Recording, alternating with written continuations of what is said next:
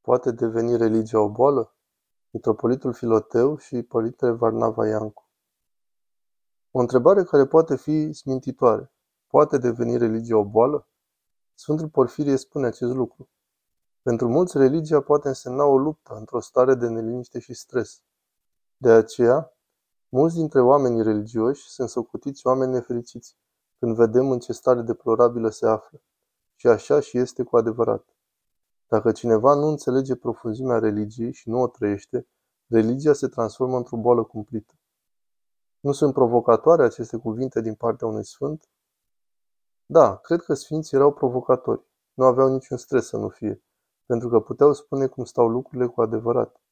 Da, o religie poate deveni o boală, pentru că cine se apropie de religie într-un mod bolnăvicios sau încearcă, prin intermediul religiei, să-și acopere într-un mod superficial nevoile personale, însă rămâne cu boala sa, atunci și modul prin care se apropie de religie va fi unul nesănătos. Apropiindu-ne de biserică, suntem datori să ne luptăm ca să ne eliberăm de patimile noastre și de la patim să ajungem la adevăratul sens al lucrurilor. E o expresie foarte frumoasă pe care o folosea vrednicul de pomenire părintele Mihalis Kardamachis, de la patim la sensul lucrurilor. Atunci când ne păstrăm sinele pătimași fără să facem niciun efort de a ne schimba, de a ne pocăi, de a fi oameni ai bisericii, adică de a ne împărtăși și de a fi în comuniune cu ceilalți, atunci înmulțim continuu această stare de boală pe care chiar o acoperim cu mantia religiei și o facem să fie ceva mult mai rău. Repet, nu e întâmplător faptul că Hristos vorbește aspru și se comportă dur cu cei care distorsionează chipul lui Dumnezeu din inima oamenilor. A vorbit aspru cu saducheii și fariseii, cu negustorii din curtea templului și cu cei care îl folosesc pe Dumnezeu și numele Său ca să facă rău. Se adresează celor care suferă de o religiozitate bolnăvicioasă. Și mai spune Sfântul Porfirie despre religiozitatea sănătoasă următoarele. Pe Hristos să-L simțim prietenul nostru. Este prietenul nostru. Însuși adeverește aceasta când spune, voi sunteți prietenii mei. Să-L percepem și să ne apropiem de El ca de un prieten.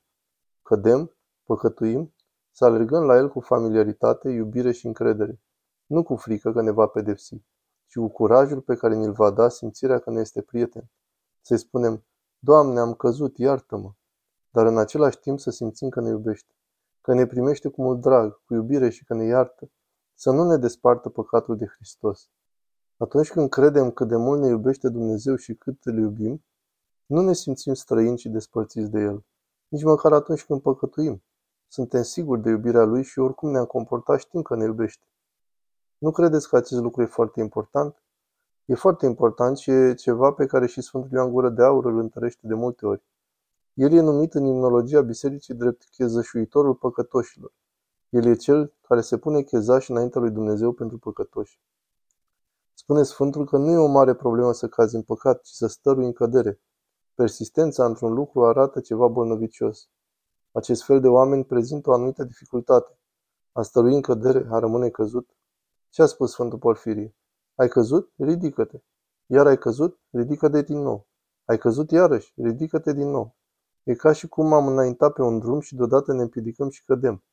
Dacă rămânem căzuți și spunem, Ah, Hristoase al meu, ce a fost asta? Ah, de ce am căzut? Ah, ce mi-ai făcut? De ce mi-ai îngăduit să cad? Puneți aceasta în minte și în alte clipe ale vieții voastre cotidiene și în diferite căderi. Ah, ce am pățit? Vom rămâne acolo ca niște mortăciuni, până când va trece vreun creștin pe acolo să ne ridice.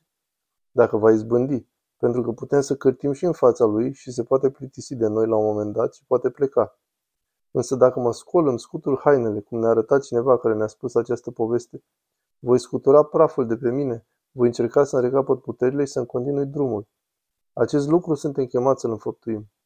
Pentru ce există spovedania? Ca să ne putem ridica atunci când cădem. Și ce voi face?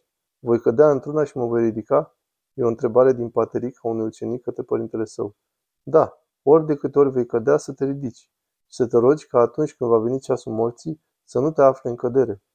Ne aflăm pe cale. Aici nu trebuie să insistăm pe greșelile noastre din trecut, ci să fim cu ochii ațintiți spre viitor, să înaintăm, să nu rămânem blocați în patimile noastre, să mergem înainte.